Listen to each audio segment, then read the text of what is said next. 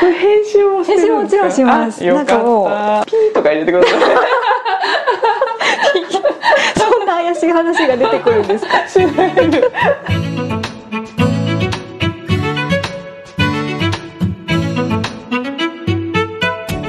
あそうフェイスブックのプロフィール見ててあれなんですけど、はい。高校生の時はデザイン系の学校だったんですよね。はい。そうなんですねあの実は中学からずっとデザインやってて、あ学校で。はい、中学と高校が美大の付属の学校でデザインやってた。んですね。ねじゃあ中学受験をしてそう入っですねた感じなんですか？ね。そうなんです。じゃあその頃からもうなんかクリエイティブな世界に入りたいみたいに思ってたんですか？なんかあんまり覚えてないんですけどなんか母親が版画関係の仕事をしてて、でち父親はまあふ普通の広告営業だったんですけどなんかその文章を書いて自費出版したりとか、あ詩を出してって書いてましたね。そうなんですよ。を。すごいなんか中二病な感じのポエムをポエム。書いててもう読んだら恥ずかしくなるような なんかもうヒリヒリする中学生かみたいな中学生の男子かみたいな感じの詩集を自費出版してて学生の時に。でなんかそういう環境だったんで結構ちっちゃい頃から絵の具散らばってたりとかあ。父親も絵描いたりしてたんで多分その影響でー流れだと思いますね。一人っ子だったしあそうなんです影響ねもろもろに。あんまり経緯は覚えてないんですけどね。はいでも楽しかったですよ、うんうん。うん。じゃあ中高とデザインの勉強授業でもやるしあっていう感じなんですね。絵画もやるんですけど高校になったら絵画コースとデザインコースに分かれるんですよ。でどうもデザインの方が良さそうかかなっていう感じになって。デザイン？デザインっていうとなんだろう。絵画はもちろんその絵を油絵だったりそういうのを描いてきまあすよね。そうですね。水彩とか油絵とか。って。でデザインはまあ造形とか平面構成とか、まあ、昔なんで Mac 使ってイラストレーターとかうん。フォトショップとかそういう授業はなかったんですけどでももう本当に微分積分とかやらないであ美術やってました、うなんですね。そうなんです。そういう付属の学校って私全然普通の学校だったんで付属の学校のなんかどんな感じの授業とか全然知らないんですけど結構そういう美術とかそういう授業が多めなんですか？あ美術の授業すごい多いですね。で結構みんな真剣なんでもう職員室の前で、うん。こううまく描けませんみたいな感じで もう号泣してる先輩とかもいたしみんなすごい真剣でしたね、まあ、でもなんか自由な感じだったんでパーマ、うん。高校生もパーマかけてよかったりとか、どんな感じだったんですか？私はでも結構多分お おとなしめな方だったと思います。んですね。はい。で高校卒業して大学も美大に？大学はあの文文芸学科なんですよ。ね。まあ、芸術系なんですけど文芸学科に行ってというのも結構ですね、まあ、そのままデザイン科に行くつもりだったんですけど、うんうん。なんか直前で6年間デザインやってきちゃったから逆にこのまま行っちゃっていいのかなみたいなのがあってまあ文章書くの好きだったんで、文章もありかなと思って。うん。でも本当に高校3年になって急に進路変更してですね。親びっくりみたいな。しかもなんか東京にこのままあ、まあ、私神奈川出身なんですけど、このままだとずっと関東にしかいないかなと思ってあ一回ちょっと世界を違うところに行ってみたいと思って、はい。何が何でも地方に行きたいと思ってうん。で大阪行ったんそうですよね。大阪芸術大あそうです。学はい。の文芸そう科ですね。に行ったんはい。ですねなんか構成作家になりたかったって。そうなんですよ。お笑いすごい好きだったんですよ。うんうんだから大阪いいなと思ってたのもあります正直。へーぴったりですねじゃあ。そうですね。落ち研入りましたからね。あのサークル落ち研入りました。落語研究会。ああー、はそうなんですね。えでやってたんやってました。落語とか。漫才とかコントとかやってました、友達と。見たい。そうなんです、ね、映像は多分残ってないですけど。ないんですか？はい。へえ見たいな結構本気でやってましたよ みんな。へえ結構男の子は本当に大阪だし芸術系の学校だし本当に芸人になる人も結構いっぱいいて、はいはいはいはい、先先輩とか本当みんな、まあ、同期の男の子とかもみんなすごいなんて面白いんだろうと思って、えー、いいですね。大学生活すごい充実してそうですね逆に文芸の方は小説とか書くんですけど、うんうんうん、なんか正解がないからやっぱりよよくはなんかまあちょっと恥ずかしかったですねでもそのところはまだ。その自分の書いた詩とか小説とかを発表するっていうのがすごい恥ずかしくてでゼミでも結構男の子が恋愛小説とか書いてきたのをみんなで読んだりするんですよ、えー、すごいなんかこの子こんなの書くんだとか思って。あじゃあえそれ書いてきたのをなんかすったりしてあそうです。プリントしてみんなで黙読するんですよ。それでなんかいろいろこう評論し合うんですけど。そう評論ついてるんですね。うわもうその人の頭の中全部出ちゃうので、ね、私今想像しただけで無理無理無理。私も結構父親の書いたその自費出版した詩集とかも読んでも恥ずかしいってなったんで、なんかその時はまず自分の中の表現をこう、自分の表現を外に出すみたいなのはとてもじゃないけどこれ恥ずかしいなと思って、だからもう評論に逃げてましたね。あやっぱそうやって分かれていくものなんですか評論。あ評論やってる人もいました。と自分の作品を作って出していく人みたいな感じ、はい、まあ、文章を扱うみたいな大きな枠の中でこうちょっと枝分かれしていくみたいな、ね、でまあなんかお笑いの台本とか漫才とかはもうなんかそのお笑い笑わせることが目的だから恥ずかしいとかっていうのとはちょっとなんか違ってってたしなんかお笑い芸人は本当にそん私の中でも尊敬。一番尊敬する職業がお笑い芸人とロックンローラーなのでちゃんとその辺聞きたいんですよねパンクロック大好きっていうそうですねその頃からなんですねパンクロック好きとかそうですね高校高校ぐらいからですかねなんかきっかけがあったんですかきっかけはあの河本大翔さんと増島正俊さんに出会ってしまい、はい、であの、まあ、私ブルーハーツとかだとちょっとリアルタイムじゃないんですけど、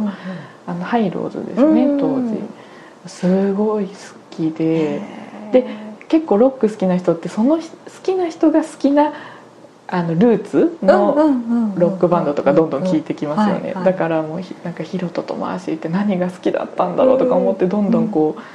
あの70年代のパンクとかロンドンパンクとかあと60年代の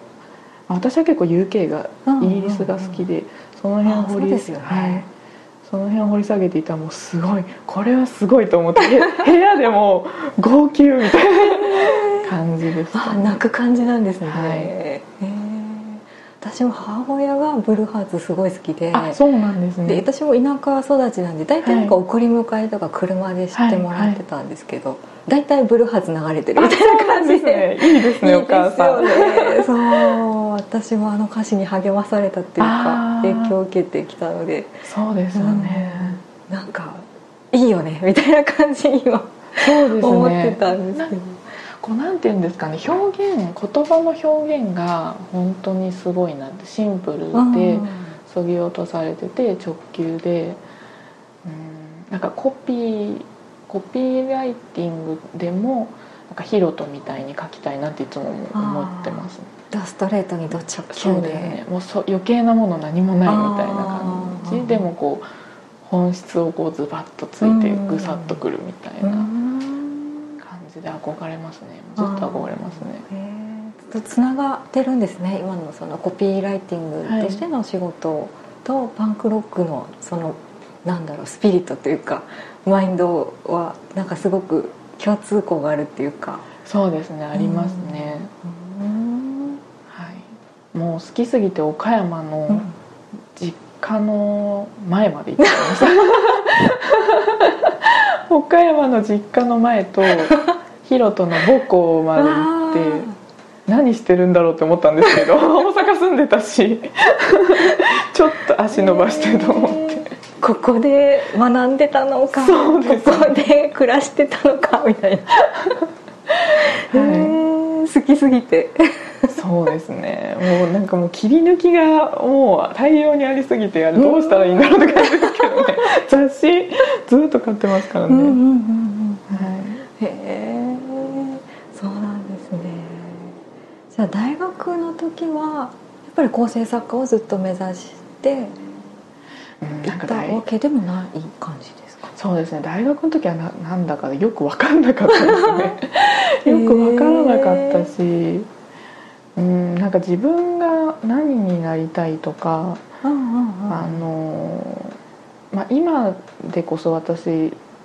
新卒採用のプロモーションとかも広告の仕事でよくやるんですけど、うん、就活生本当しっかりしてるなと思って私大学の時とか本当に自分のことなんて分かってなかったですし、うん、ちょっとなんか暗かったのもあるんですけど、高校と大学の時ってちょっと暗かったんですよね私。そうなんですね。なんかちょっとひね世の中を斜めに見てたし なんかそんなコントとか。やっていたけど、暗い感じね。なんかこう、まあ、その裏返しだと思うんですけど、こうお笑いみたいなのをこう求めたりすごいなって思うのって、もうすごくこう自分に何が何かできるとか役に立つとか全く思ってなかったです、うん、ただ生きてたって感じ。ちょっと斜めみたいな。そうですね。そんなになんか自分の力で何かが人生が思い通りになるっていうイメージがあんまりなかったかもしれない、ただ時間が過ぎていくみたいな感じ、うん、で、ね、就職活動は？どんなものを目指してというか業界とかは一応決めて活動していたんですか？決めてなかったですね。最初はでも卒業して最初はうんちょっとお笑いやりたいなとか構成作家とか気になるなとか思って、うんうん。2年間ぐらいはなんかそんなようなことしてたりもしましたけどでもすぐやっぱすぐデザイナーになっちゃいました。はい。デザイナーって何デザイナーグラフィックデザイナーですね、えー、あの当時まだウェブデザインウェブがそんなにまだ広告やみんなやってなくて、あちょうどこれからウェブだぐらいの時ですね。なので、えーと、ちっちゃいデザイン事務所にグラフィックデザイナーで入って、ですね。やっぱりこうお笑いとか構成作家とかってなんか今度自分がこう女なのがなんかコンプレックスになってきちゃったんですよね。なんかやっぱ男の人ってなんでこんな面白いんだろうっていつも思ってたし。違うんですね。なんかそれそうですね。それ今でもありますね。でもコピーライターの人とかも男の人とか面白い人いっぱいいるし私もやっぱりこう面白くもっと面白くなりたいっていつも思ってますけど。そうですね。なので25歳ぐらいであ24歳ぐらいかなグラフィックデザイナーになって、うん、デザイン事務所ちっちゃい築地のデザイン事務所に拾ってもらって。あれですか？蛍光のオレンジのジャージで面接行ったとこですか？あそれはねその次ぐ。らいです、ね、その次ですかそうなんです、なんか意外と思ってジャージ？そんなんで面接行くような感じなの？っていうのがなんか今の雰囲気からは全然考えられないなと思ってたんですよ、ね、そうなんですよ。私結構見た目と違うって言われること多くて、うん、なんかそのロック好きとかも結構言うとなんかクラシックとか聴いてそうなのにとかって言われるんですよね。わかる気がする。そうなんですよ。結構その素が素が出てくるまでにでもちょっと時間がかかるのかもしれないです。心の中は結構ね。パンクなんですね。そうですね。そう。蛍光イエローの着てったのはなんかこう服装とかでこうリクルートスーツとか着てかないといけないとか、なんかそういうので選ばれるぐらいだったらもう別に入らなくていいやって思ったからなん。かわざとですかね。これでいければこれで取ってくれるならいい会社かなみたいな。そうですね。今から考えるとちょっとまあどうかと思いますけどね。もっと普通普通の学校ので個性出せばいいのにね、結構。イエローのジャージってよくわかんないんですよねなんかなんかそういうそれもちょっと斜めに似てたのかもしれない、パンクな感じで。それちょっとね よくわかんないですけどねデザインのお仕事をしててどうでしたか？デザインの仕事は楽しかったですでも、うん、ちっちゃいとこだったので右にクリエイティブディレクター、コピーライターの出身のクリエイティブディレクターがいて左にアートディレクターがいて挟まれてそれこそ電通とか ADK とかの仕事したりあと直クライアントもあったりしたんですね。でちっちゃいとこだからちょっとコピー書いてごらんとか言ってもらったりとかもしたしアートディレクターの人もすごいあの親身に教えてくれて。うん。あんま記憶ないんですよね。作ったものは覚えてるんですけどね。はい、何作ったかっていうのは覚えてます、でも初めて自分が作ったものが世に出るっていうのはすごく嬉しかったですね、はい、世に出たことがあるんですね。そうですね。私初めて世に出たのが産経新聞の7段だったかな？なんか都内の公園協会みたいなとこだった気がします、なんだそれって感じですよね。でなんか都内の公園123みたいな,、はいなんか休みの日は公園に行こうみたいな広告だったと思うんですけど、が新聞。そうですね。新聞白黒で、うん、でも初めて乗ってすごい嬉しかったです。今でも切り抜き大事に撮ってます、ね、はい、まあ、今から見たらなんだこれって思いますけどね えー、やっぱ生み出していくとか何かそういうものが嬉しいとか感じるそうですね、うん、まあ、なんか作るのは好きですよね、うん、ちっちゃい頃から絵本作ったりとか遊んでしてたので、あ自分で絵本を？そうですね。絵本作ったりしてましたね、ストーリーを考えて、はい、キャラクターを考えてそうですね。なんか白豆ちゃんと黒豆ちゃんみたいな 絵本書いてましたよ。えー、どうなんですか？お互い憧れてて白豆は黒黒豆がかっこいいって憧れてて、うんうんうん、黒豆は白豆に憧れててなんか一回なんかこう混ざるのかな？混ざってグレーの豆になってみたいな、うん、なんかオチはちょっと忘れましたけど。かわい。いえー、そんなことを考えてたんですね。そうですね。でもそこから臨床心理士も目指したり目指そうと思っていたっていう感じですかあそうですね。そのデザイン事務所はどうもこう経営不振だということが分かって仕事がですね1ヶ月ぐらいなかったんですよ。あれなんかちょっとこの会社大丈夫かなって思って。で1ヶ月何もしないっていうのがすごく辛くてで自分で自主制作したりしてもなんか私これ何何の役に立ってるんだろうと思って。で私が営業行ってきますぐらい思っちゃったけど、うん、でもそんなねまだデザイン始めて1年半ぐらいなのに、うん、営業なんかできるわけないかと思ったりしてそれで、まあ、仕方なくちょっとやめたんですよね。うん、でその時にまああのデザイナーの仕事はすごく楽しかったっていうのはあるんですけどあの左にいらっしゃったアートディレクターの方があまりにすごくて技術だったら多分もうひたすら勉強すれば磨けるっていうふうに思ったんですけど、うん、そのデザインに対する好き具合がなんか半端なくて追求の仕方とか。で今から考えれば仕事が好きとかって後からついてくるものだなって今となって思うんですけどやっぱり当時若かったので最初からなんかその仕事が好きにならなきゃいけないのかなみたいにやっぱ思っちゃってたのでなんかそのアートディレクターに比べたら自分はそこまでこうデザイン好きって思えないし、うん、なんかこうすごくこの人みたいになれないんじゃないかって思ったんですよね。でやっぱり私多分基本的にその、まあ、パンパンクもちょっと話すといろいろ長いんですけど パンクとかお笑いとかこう人をこう元気にするようなものがしたいのかなってちょっと思ったりして、で、えっと、パンクロックは、まあ、捉え方って人によって違うと思うんですけれども、まあ、ヒロトのそのドブネズミみたいに美しくなりたいじゃないんですけど、なんかこう世間一般的にの常識とかあのマジョリティとか既成概念とか固定観念みたいなものからはみ出してるものとかに光を当てるっていうか、価値観をこうひっくり返すみたいなふうにこと私は、まあ、ヒロトとかがパンクロック優しいって言ってたけど、うん、そういうのはやっぱりそうだなってすごく思って、うん、それはまあパンクだけじゃなくてロックっていうものがそうだなと思ってでもっと言えばお笑いもこうお金を持っていないとか例えば、うん、あの見た目がとか。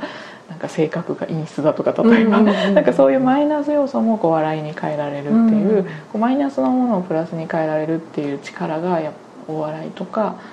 パンクロックってすごいあるから、全ての人を肯定する、うん、なんかすごい優しいし、うん、みんなをこう元気にするし、うん、それがすごくこう尊敬私の中でその世界観がすごく尊敬してたんですよね。だけどこう広告の世界って何なのかちょっと、ま、私もよく分かんなかったんですよね。その結局広告業界に行きたいと思ったこともなかったし、デザイナーになりたいっていうのもそんなに思ったことがあったわけじゃなくって、まあ、中学と高校デザインやってたから、グラフィックデザイナーにちょっと応募してみたっていうだけだったので。なんかこう自分の意思を持って、まあ、その就活もぼんやりしてたし、就活もちょっとしてなかったですしね、なんなら。なんかすごくこう大敗的な 感じだったのでそれで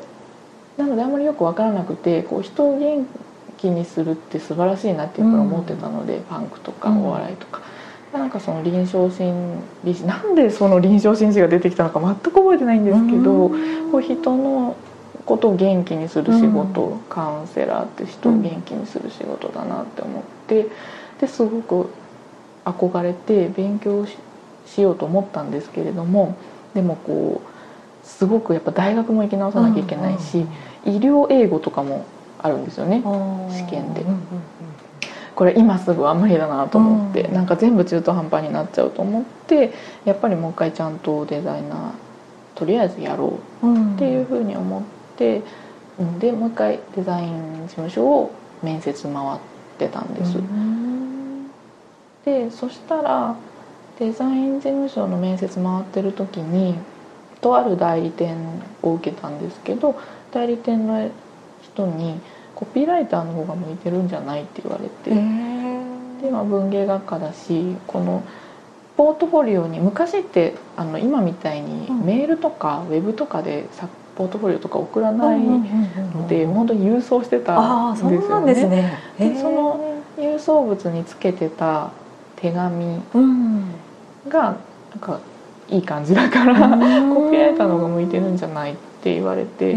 コピーライターって何する人だっけみたいな。確かに。そういえば右に、デザイン事務所で右にコピーライター出身のクリエイティブディレクターいたけど、コピーライターの時って何するんだっけ？みたいなデザイン事務所1年半ぐらいしかいなかったんでよく分からなくて。ぼんやりと。ぼんやりと。何を具体的に何するんだみたいなコピーライターにななろうなりたいと思ったことも全然なかったので、まあ、でもそれがすごく人から何かそういうふうにこうちょっと褒められた経験意外なところで。すごく嬉しくて。まあそうなんです。それでその時にコピーライターだったら撮るから、あはい、コピーライターとして撮るから30分考えて時間あげるからって言われて30 分今ここでみたいな感じですか、はい、デザイナーで面接来たのに、コピーライターで撮るから30分考えてって言われて 部屋に一人取り残されて代理店で。で考えたんですよ30分。さすがの私も、いやできないでしょそんなすぐにと思って何かもよく分かんないしで中途半端になると思ってもう一回デザイナー頑張ろうと思って面接に来たのに。いやいやいやってなってお断りしたんですよね。あ、そうだよ。えー、そうなんですね。はい、30分考えてやっぱりちょっと。そうですね。で、だけどそれがすごく印象的で、そのに言ってもらったのが。なので結局次行ったのはあの不動産会社のクリエイティブ部門なんですけど、えっと、マンションとかのその新しいマンションができた時にそのコンセプト考えて広告作ったりとか、まあ、そういうところに行ったんですけどそこがまあ不動産のコピーって、まあ、みそんなやりたい人 いるのかちょっとわからないんですけど私はまあそそ結構楽しかったんですけどね。あのコピーライターになるのってハードル結構高いというか、あの間口が狭いのでそういう意味ではこう不動産っていう入り口は良かったのかなと思うんですけどそこはそのコピーも書いてって言われてマンションポエムですねいわゆる。マンションポエム。そうそれをやっててでもマンションポエムだからといってやっぱりちゃんとそのマンションのことを表さないといけないし、もちろんマンションポエムでマンション買うわけじゃないんですけど、あのだけど私はそれをちゃんと考えるのがすごく楽しかったですね。でマンションとかあと住宅の区画、あの新興住宅地のですね、のパンフレットとかをこう作ってもうコピーあコンセプト考えてコピーも書いてデザインも自分でしてってこう全部自分で完結する、まあ、もちろんアートディレクターの人に見てもらったりはしましたけど、それはすごく楽しくて、今から見ると文章長いと思うんですけどね、何これと思って。何これ本当よくこれ世に出してたなと思うんですけど。それがすごく楽しくてでその時にやっぱりコピーの方が私向いてるのかもって思ったんです。やっぱりデザイン本当に結構すぐ行き詰まるんですぐ人に「ちょっと助けてくださいこれあの良くないのは分かるんですけどどうしたらもっと良くなるのか分かんないからちょっとこれ本当助けてください」とかって 自分より上手い人にもうすぐ泣きついてどう引き上げてクオリティを引き上げてもらう。そのジャッジはできるんですよ。そのいけてないって自分が作ったものがまだまだいけてないっていうのはすごく分かるんです自分で。でもそれどうやったらこうクオリティ上げればいいのか分からないから。人に「ちょっとこれ何とかしてください。私がこの作った中途半端どうしたらいいと思いますか?」って アドバイス聞いて回って、で言う通りにするとすごく良くなるから「もう本当ありがとうございます」とかって。人人任せな他力本願的な感じでなんかやっぱ自分だけだとどんなに考えても、うん、その引き上げ方が分からなくて、で人に教えてもらうとなるほどそういう考え方で、うんこうブラッシュアップしていくんだとかってすごい勉強になって、うん、デザインに関しては、うん、でもやっぱりコピーの方が向いてるからってコピーはすごい褒めてもらってみんなに。だからあのそうなんです。なので、まあ、やっぱちょっとコピーでいくかなってその時に思ったんですね、うん、まあ、多分デザインもあの続けてれば多分自分でできるようになるんですよね、うん、なると思います。ただ、まあ、もちろん第三者の視点で見てもらってあの自分がこうだって思い思ってるもの以外にもそのやり方とか、うん、あの答えがあるっていうのを知るのはもちろん大事だけどもう本当にあの研鑽を積むのみなので、はい、多分デザイナーやってたらやってたでもしかしたらあの頑張ればそれなりになったかもしれないけど、うん、なんかこう自分にフィットしてる感じはコピーの方があったんですよね。だからデザインも頑張ればそこそこデザインはできるようになったかもしれないけど、うん、まあ、アートディレクターとかになれたかどうかちょっと分かんないですね、コピーの方はちょっと向いているかなって感じがしました、やっぱ代理店の人の言う通りかなって思いましたね。えその30分考えた印象的な面接が。そうですね、うん、きっかけなんですかねある意味で。そうですね。不動産のそのクリエイティブ部門はリーマンショックの時になくなっちゃったんです部署が。それでも泣く泣く辞めたんですね、まあ、でも次行くきっかけにはなったと思うんですけど。じゃあ自分に合うなと思う仕事にそこであった気がする。なんかフィットする感じをつかめたっていう感じですかね。ね。でたまたまそのその次はもうその大手の代理店のグループ会社の総合広告制作会社があってでそこがたまたまそのデジタル部門を立ち上げるみたいになってで社外からそのウェブの、えっと、経験がある人を集めてくるみたいな時期があったんですね。なので多分正社員で受けるとかだったらコピーライター経験がないから入れなかったと思うんですけど、その間に一回ウェブ制作会社のライター挟んでるんですね。でなので、まあ、ウェブ制作会社にいたんでしょみたいな感じでこう派遣あ人材派遣の会社通してその大きいところに入れたんですね。でそこって正社員じゃなくてもあの契約社員とか常駐の人とかでも、うん、あの名刺持って結構あのお客さんのとこ行かせてもらったりとかしてあの例えば社長賞とかもらう時も、その正社員だけじゃなくてみんなもチームとして表彰してもらったりとか、結構そういう雰囲気があってそこは本当に勉強になりました。たまたま本当にするって入れてウェブ制作会社にいたんでしょって別にね あれなそこまでそのコピーライターとして何かそこでやったかっていうとそうでもないんですけどただ急にあのツール一つのコンセプト開発とかはしてたけどプロモーション全体のコアアイデアとかを考えるみたいな仕事をやったことがなかったので。もう本当に仕事の求められるクオリティの高さが、うん、その時は本当にピンチピンチだと思いましたね。ピンチ。本当に。もうなんでこんなに自分できないんだろうと思って、であのそこの社員の人で多分その会社の中でコピーライターの中で多分一番ベテランぐらいの人と一緒に動いててすごい教えてもらったし。もう運がいいですねでも。そうですね。そこで初めてそのあ大きい仕事ってこういうふうに動いてるんだみたいなのがこう分かったので、すごくありがたい経験しました。ね、コピーライティングってこう人に教えられるものなんあすごい教えてもらいました、はい。あでも教えてもらうって言っても例えば明日までに100本書いてきてって言われて、で100本書いて、